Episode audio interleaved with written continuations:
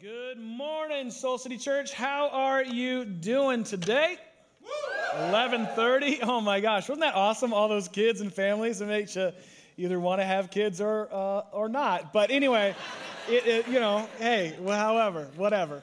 But what a cool picture of, of what God's uh, doing in and through this church. My name is Jarrett Stevens. I'm one of the lead pastors here uh, at Soul City last weekend was so incredible. If you missed it, I want to encourage you uh, to go back and listen to the podcast or catch up on the video. If you're watching online now, maybe right after this, you want to catch up as we shared our 2020 vision, where God's taking our church over the next two years. These are exciting days. Uh, as a part of our celebration, last week we dropped a new worship song. Our worship, Soul City Worship, dropped a new song, I'm Ready. And I don't know if you've listened to it or downloaded or streamed it yet. Uh, it's one of the songs we sing regu- regularly here, so you can download that and give it a listen. Share it with people who, uh, who need to hear it. It is an awesome, awesome song. You can grab that today. Uh, we are going to move into a time of uh, responding to God's goodness. We give back to God out of His goodness. I don't know if you just saw it on stage, what God's doing in uh, the families of this church, what God's doing uh, in uh, folks in and around this church, in our neighborhood. It is powerful to see and so, what we do is we want to respond to the movement of God by giving of ourselves. Ultimately, what we're doing is giving back to God what He's entrusted to us. And the way we're able to do things like with the gratitude weekend this last weekend and with the Christmas store coming up, it's because of faithful folks like you responding to the faithfulness of God. In faith, saying, I believe God can do more through these resources that I've set aside than I could ever do on my own. And so, I, why wouldn't you want to say thank you, God, and give back to Him? And so there's three ways you can do that. We're going to go old school in a minute and pass the buckets. Maybe you like to do it that way. You like to hear the sound of paper hitting plastic. Or maybe uh, you can text in to give. That's one of the best ways to do it. You can fast track you that way. Or you can do what the majority of our church does. Uh, the majority of our church actually gives online. So if you want to be part of the in crowd, that is the way uh, to do that. If you're a guest, I want to tell you this before. If you're new here, you're just, maybe your first weekend. A lot of folks are here, maybe for their first time. This next part is not for you. We don't want you to feel any obligation. Don't want it to get weird with giving. We only have one rule for you. We don't expect you to put anything in the bucket. We just ask uh, that you not take anything out. All right. So when it goes by, just kind of hands to yourself, right, as it goes. Uh, by. So I'm going to ask our amazing volunteers to uh, come and allow us to respond to God's goodness right now. Uh, we're kicking off a brand new teaching series this weekend called Peace in Polarizing Times. And I don't know if you felt like I felt it, but it feels hectic in our world right now, doesn't it? It feels tense. People are always on edge with each other, uh, blow up on each other, make all kinds of broad, sweeping statements and assumptions about each other. And we just want to say, God, is that really what you want of us? Is that really what you want, God, uh, from us. And if you wondered, or, or, maybe you're questioning, do we really live in polarizing times? Uh, I would encourage you to read the comment section of any post or any video that's posted and just see how much absolute strangers love to tear each other apart. In, in fact, there was a, uh, a, significant, kind of a watershed moment that happened for our country uh, about a week ago, and it was posted on uh, online.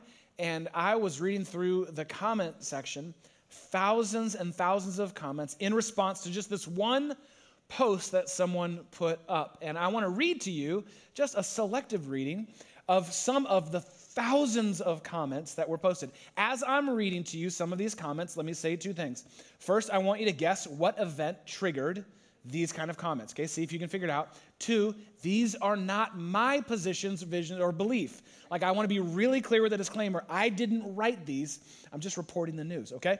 So, uh, I want to read to you uh, just some of this is like in the middle of a couple thousand comments. Someone wrote this. They wrote, first of all, Republican is not equivalent to Christian. We are constantly being either misinterpreted, torn down, or completely disregarded in the press. To which someone replied, I'm super curious, I'm sure you are. I'm super curious in what world do you think Christians and Christianity isn't all caps everywhere? Or is the bad press y'all get for things like this right here, maybe, maybe one of the reasons why is if good, honest, loving Christians spoke up more and not just when they want to have a pity party, people would actually listen. But no, you protect the priest, the vice president, the cop, and the president. So until evil men who God would never love, let me repeat that last part. So until, uh, so until evil men who God would never love are held accountable by the majority of Christians, the rest of the world will look with a watchful eye and confusion while money seems to run Christians more than Christ does. Dang. To which someone else replied, I totally understand what you're saying. That's why I voted for Trump. Not because not because I love everything about him, but because he is pro-life and because I didn't want Hillary to win. Voting for the lesser of two evils? Maybe. I do wish he acted more presidential, though. But I do agree with most of his policies. I would have preferred Pence as president, but I see that Pence has had a major effect on him. And then they closed out with the praying hands emoji, you know, just offering that one up to God. Okay. to which someone replied, Listen, I never said Hillary was a good choice. They're both terrible candidates. I will, but I will never support a man who's motivated by hate. So, excuse me if I don't bow down to him because he's making the stock market rise. You know what? You can tell the nature of a man by the way his wife looks at him. I didn't know that.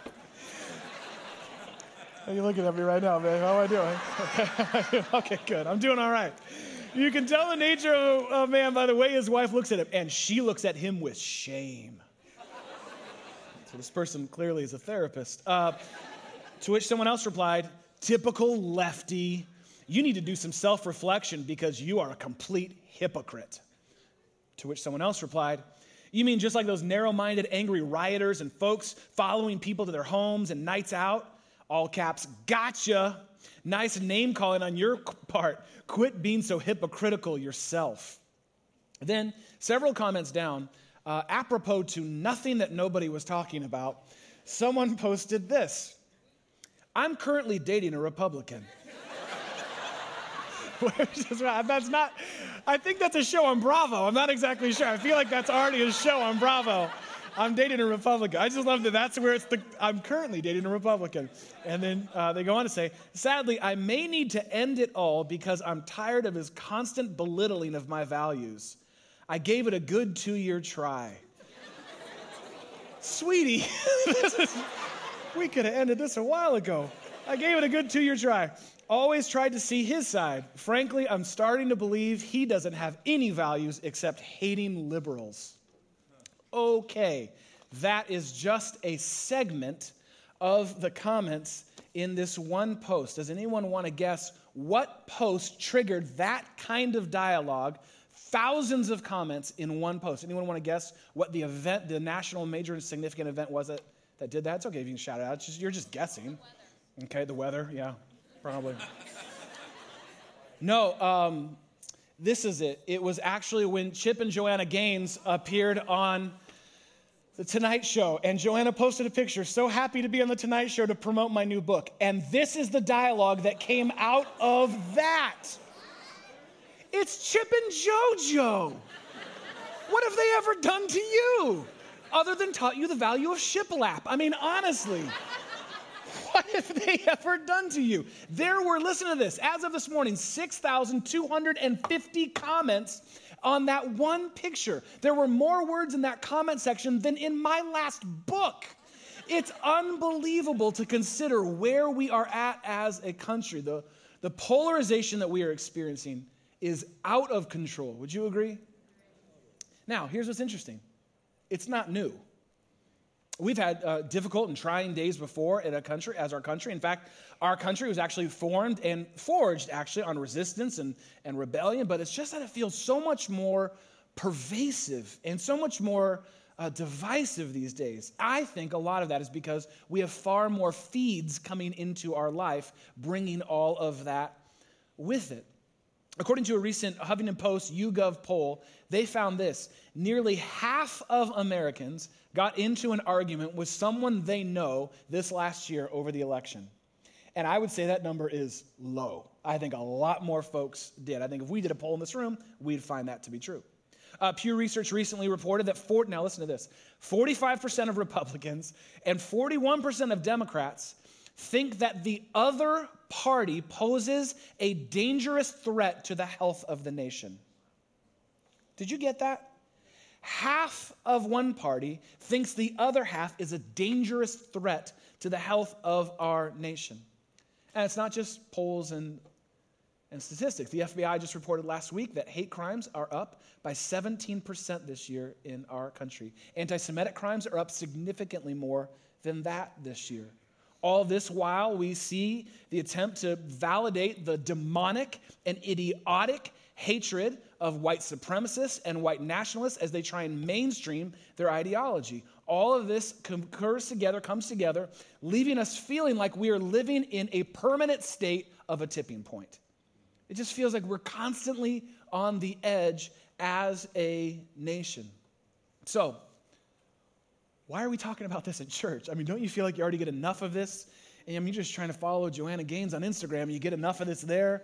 Why are we talking about this in church? And, and, and why are we talking about it this weekend? Why would we talk about it this weekend? Well, it's simple. It's because Thanksgiving is this week. And you're going to be sitting around the table with some folks who you don't agree with, who you might find yourself tempted to get into these conversations with things can get out of hand around the Thanksgiving table. Conversations can get heated, especially if Aunt Kathy shows up and has more than one glass of wine. That's why we're talking about it right now, because I honestly believe if we don't talk about it in church, this is the only place this world has actually got a hope of getting it right. We have to talk about this and what it is that God has actually called us to that's different than all of that.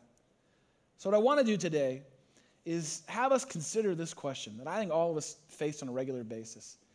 Specifically, as we think about getting together with folks, maybe that we're seeing them this week that may value different things or see things differently. The question is this How do you not lose your heart and your mind when you don't see eye to eye? How do you not lose your heart? How do you not lose hope? How do you not get discouraged? How do you not lose your mind? How do you not go crazy? When you don't see eye to eye with someone, when when you don't agree on various different things. I, I think this one is so important for the church to get right because there are far too many folks who call themselves Christians who are doing nothing more than just contributing to the hate and division that we're currently experiencing as a nation. And I would say, uh, beyond all of that, there are far too many of us personally that have lost our cool or have judged someone in broad strokes based on our perception and our perspective, our positions, have said things that we regret, extreme things, maybe even hateful things. And some of us have done it in the name of Jesus. And I just think, I happen to believe we're better than that. I believe you're better than that. I'm better than that. And so, what I want us to look at is how can you not lose your heart, not lose your mind, when you don't see eye to eye to someone? What, what, what can you actually begin to do? So here's what I want you to do. Uh, I want you to grab a Bible and I want you to turn to Romans chapter 12. So there should be a Bible right under your seat. Everyone can grab one. If you brought one with you, awesome. Uh, but if not, there should be this Soul City Bible right here. And it's right under your seat, or if you're in the balcony, it should be right on your seat.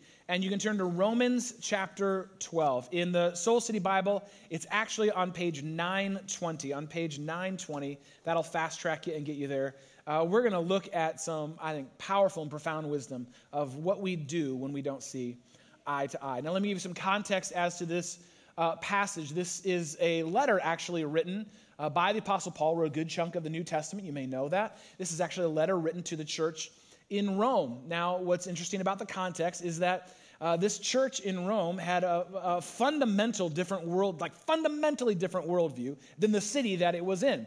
Rome was the capital of paganism, of hedonism, and here's this little church talking about love your neighbor and care for others. It was totally uh, counterintuitive to the, to the world that they were in. And even within this church in Rome, there were all kinds of disagreements and differences about how people perceived and lived out the way of Jesus. They didn't even agree on everything within this church. And so Paul is writing to them, moved by and compelled by, changed by the teachings and the life and death and resurrection of Jesus. And he offers them this, he offers us this profound uh, advice for how we can actually pursue peace in days like these. Now, last thing, I'm going to get to the Bible in a second.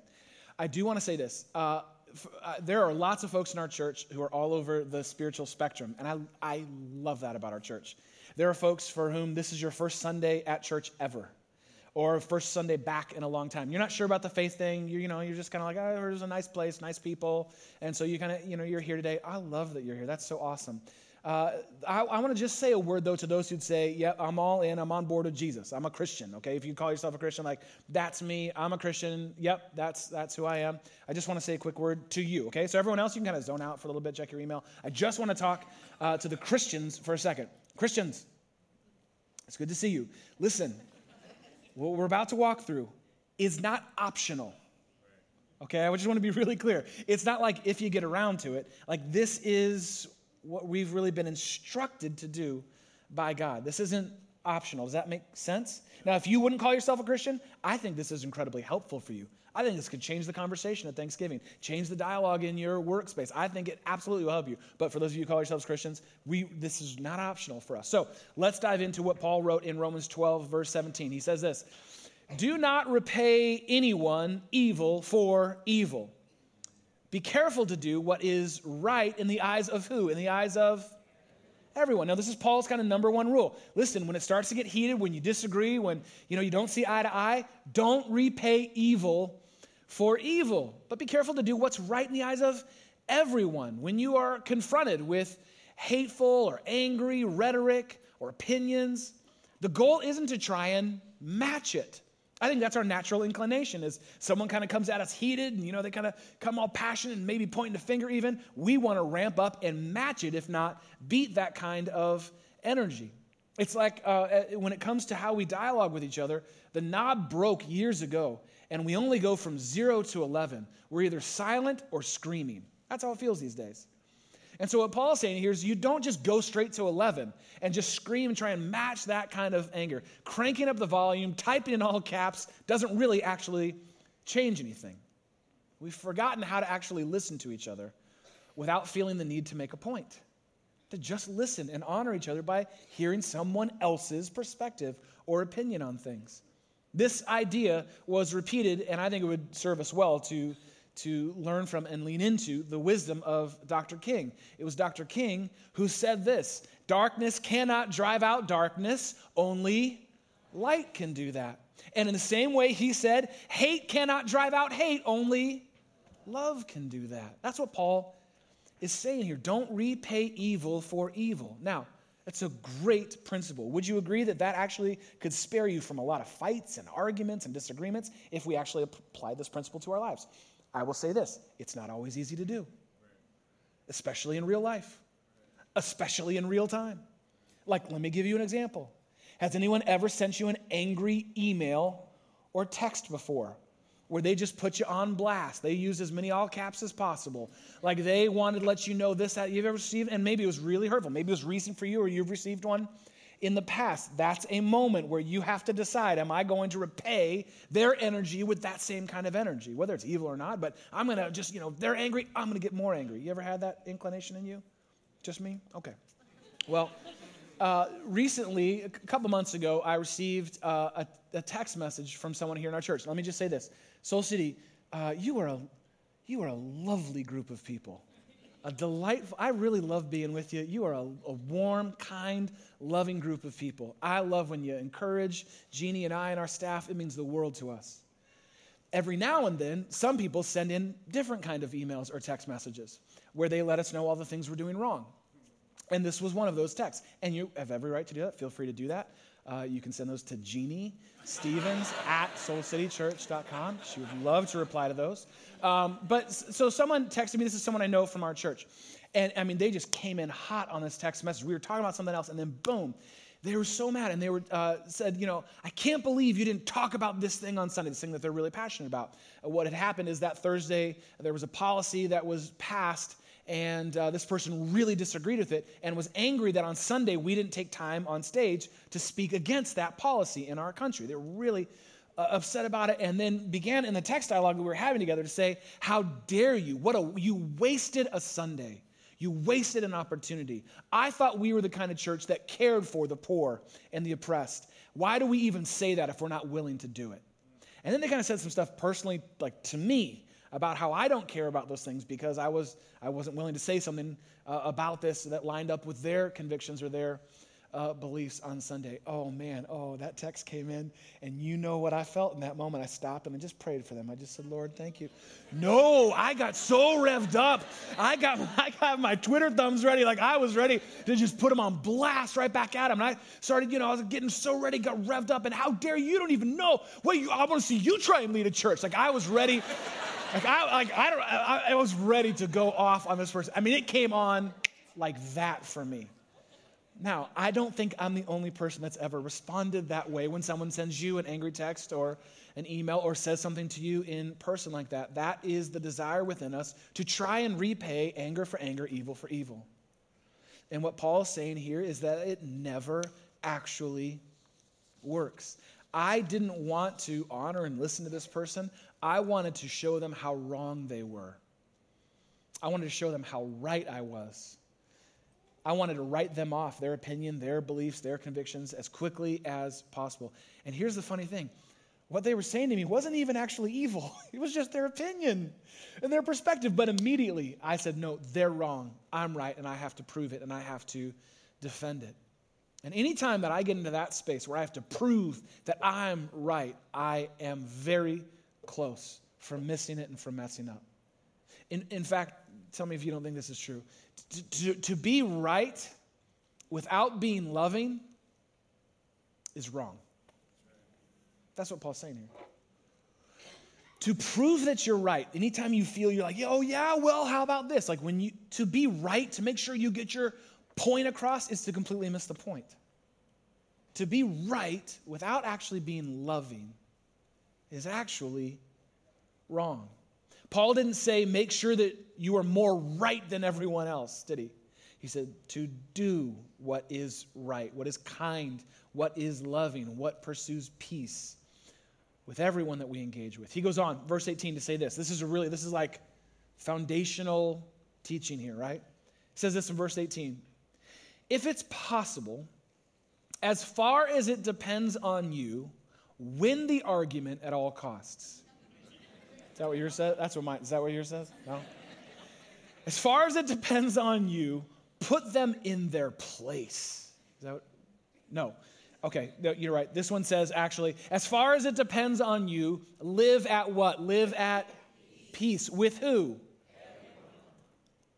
Live at peace with everyone. Live at peace with the people who agree with you. Live at peace with the people who like your points or who like your posts. Live at peace with the people who look like you.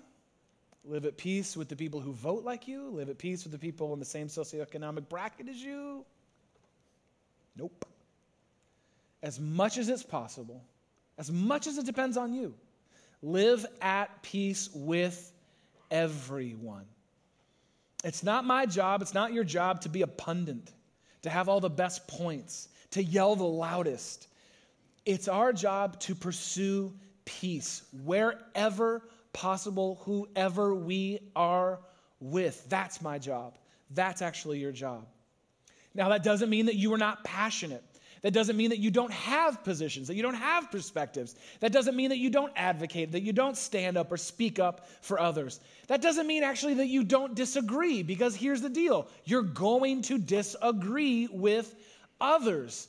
In fact, uh, if you just even thought about that in this room alone, just this gathering right here alone, odds are you can find someone in your row that you disagree with something that's pretty major and important to you. I bet you just going down the row, you'll find someone where you see it totally differently and you totally disagree. That's actually a beautiful thing. If all of us believe the exact same thing, this stops being a church and that's when it becomes a cult. And then we have to get those same shirts, you know, and. We've already got the same sweatshirts in the store. So, I mean, so let's not do that, okay? The point is that we're going to disagree. You should disagree. We're going to see things differently. But when you disagree, do it with dignity. To disagree with dignity is actually divine, it is a, a rare and holy skill.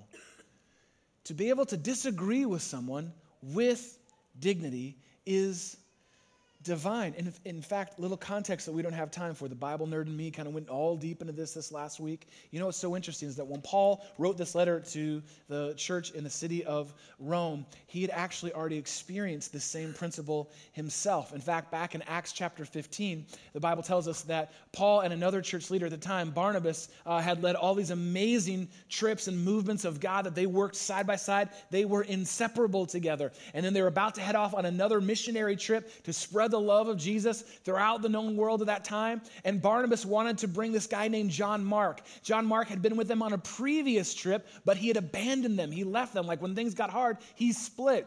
Barnabas is like, Paul, I think we need to give him a second chance. Paul's like, no way. Why would we give him a second chance? That's unwise. It's foolish to bring him. I don't want to bring him. The text actually says they got into such a disagreement with each other that they decided to separate and go different ways. See, Paul already had experienced what it means to disagree with someone. These are two church leaders talking about spreading the love of God. They could not see eye to eye.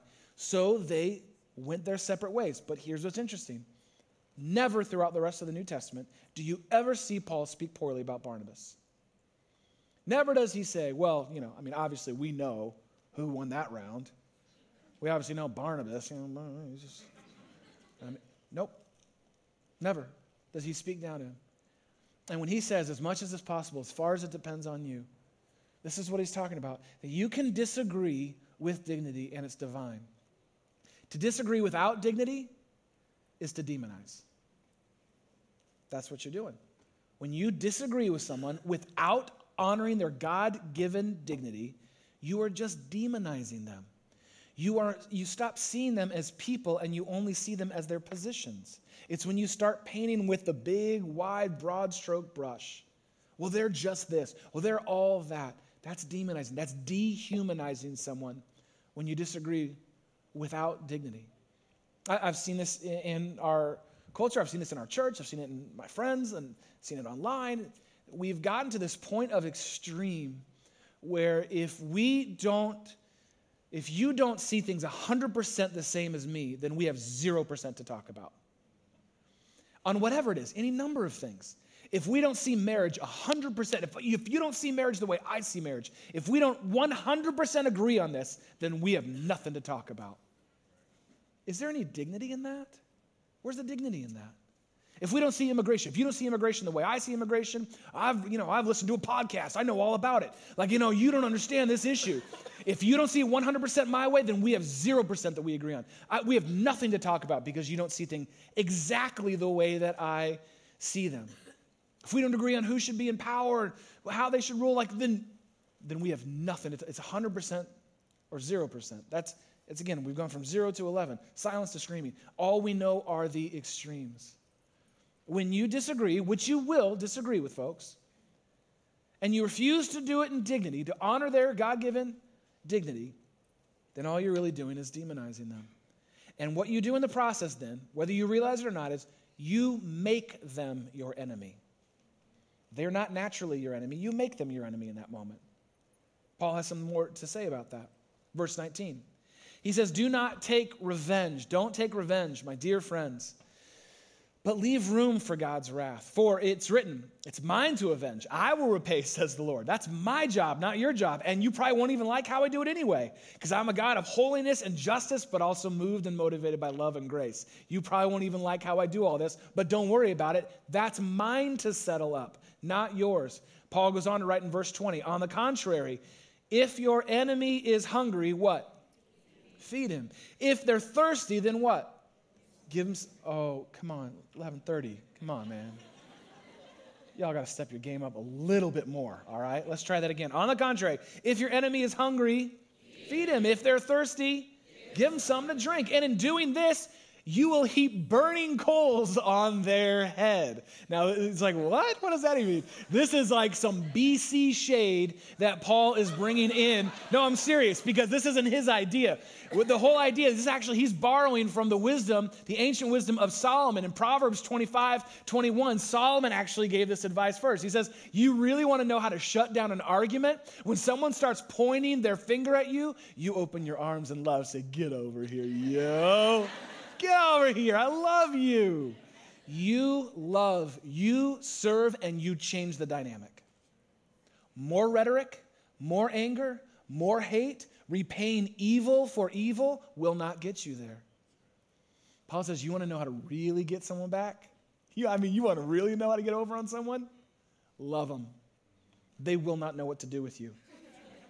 They won't know what to do. You just ended the argument. I love you. Oh, yeah, we totally see that one different. I still love you. Changes the whole dynamic. You win in that regard, but ultimately, love wins. God wins. This isn't Paul's idea. It wasn't even Solomon's idea. It's God's idea. Because this is what he's done for me. This is what he's done for you. The Bible says that at one point we are enemies with God because of our sin, separated from God because of our sin. But instead of turning his back on the ones who constantly turn their backs on him, he loves, he pursues. And so the invitation is for us to do the same. The idea here is that love is the greatest revenge. Love's the greatest revenge to love, to serve. Now, told you about the text that I got earlier. And uh, so I got all revved up and I kind of wrote my draft, you know, and I was ready to send it off. And I sent it to Jeannie. I did some screenshots of the text that this guy had sent me and how the dialogue had gone. And I'm like, see, Jeannie, see? I told, like, I was trying to like get her on my side, you know, so I'd have some backup, you know. And so I had, I, this is what I'm going to say to him. And she goes, okay. I think you should call him. You know each other. You, you actually love, you care about each other. You should call him. I'm like, what? Like, call him after I send this? Or like, what? Because I'm like trying to find a way to put him on blast. And she goes, no, I think you should actually remember what you really love about him and call him. So I took a moment, I got quiet, and I called him. And the first words out of my mouth were, Hey, man, I got your texts. Thank you. Thank you. I really, thank you. I appreciate your passion. I love that this is so important to you. Our church has so much to learn. Would you help us actually get better at this? Well, you understand. You know, he kind of came. He's like, "Well, you understand. I'm just trying to tell you, like, that you guys totally missed it on this one." I'm like, no, thank. I already thank you. I appreciate that. And we began to talk more and more and more, and the conversation softened. And I saw that as an opportunity for us to grow our relationship, not blow it up. And if you're wondering, like, what happened after that, we kind of talked and had a great connection. Just went to breakfast a couple weeks ago. In fact, he was just texting me this last week. He's like, he was texting me, he's like, hey, remember when we got into it? Like, yeah. He's like, I can be kind of opinionated. I'm like, you think? Scroll up a couple text dialogues. Yeah, you'll, it's all right there, dude and we're friends and we're in a relationship. Why? Because love's the greatest revenge. I could have tried to dial it up and come back at him with defensiveness and anger and intensity. And again, a thing that wasn't even evil to begin with, it was just his opinion, his perspective. But love changed the dialogue, it changed the dynamic. That's why Paul closes out by saying this Romans 12 21. He says this, this don't be overcome by evil, but overcome evil with what? With good. It feels overwhelming, doesn't it, right now in our culture? It feels overwhelming. It feels like I'm being overcome by all these opinions and all the, you know, this is the worst thing ever. No, this is the worst thing. No, today is actually the worst thing ever.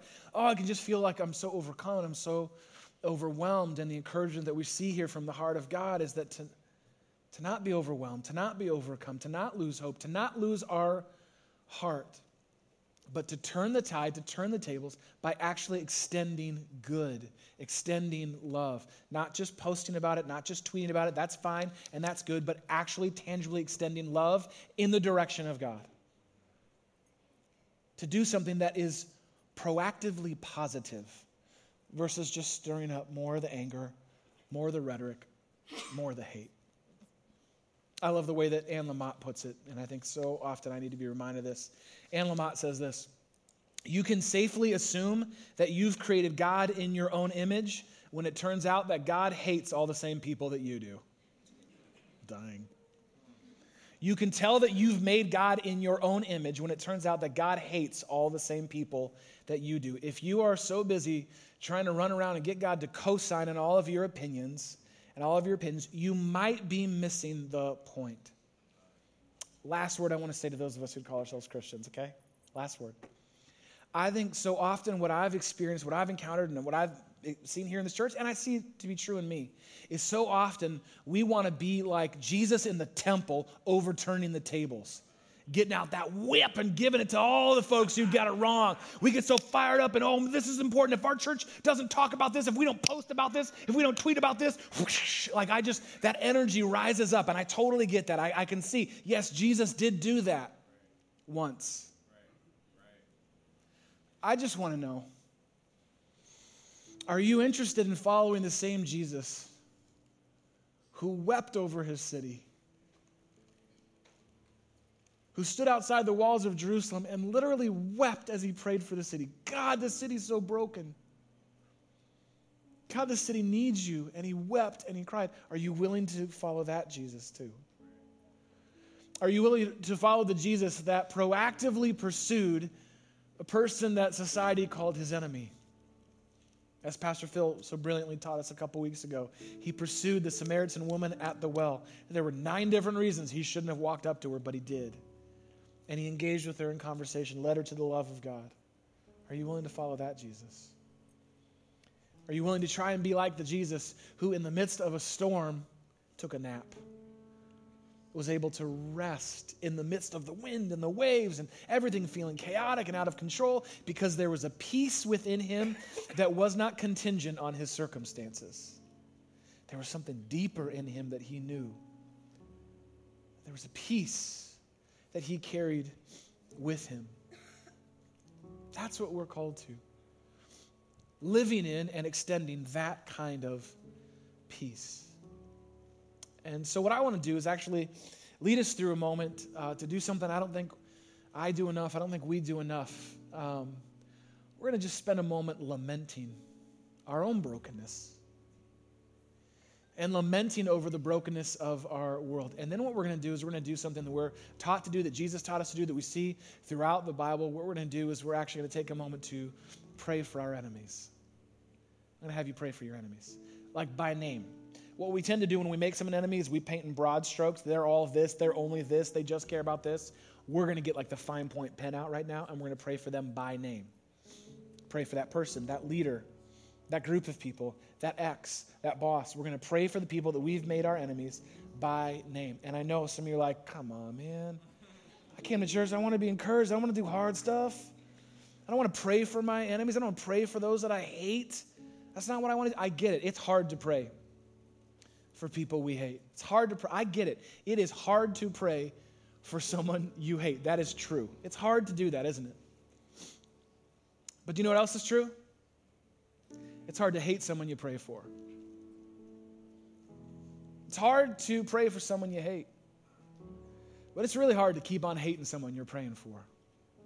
Because God changes your heart as you do, opens up your heart to do what we were taught here today to pursue peace, to extend love, to do good, however and wherever possible. So here's what I want to do. I'm going to ask everyone if you close your eyes and open up your hands, we're going to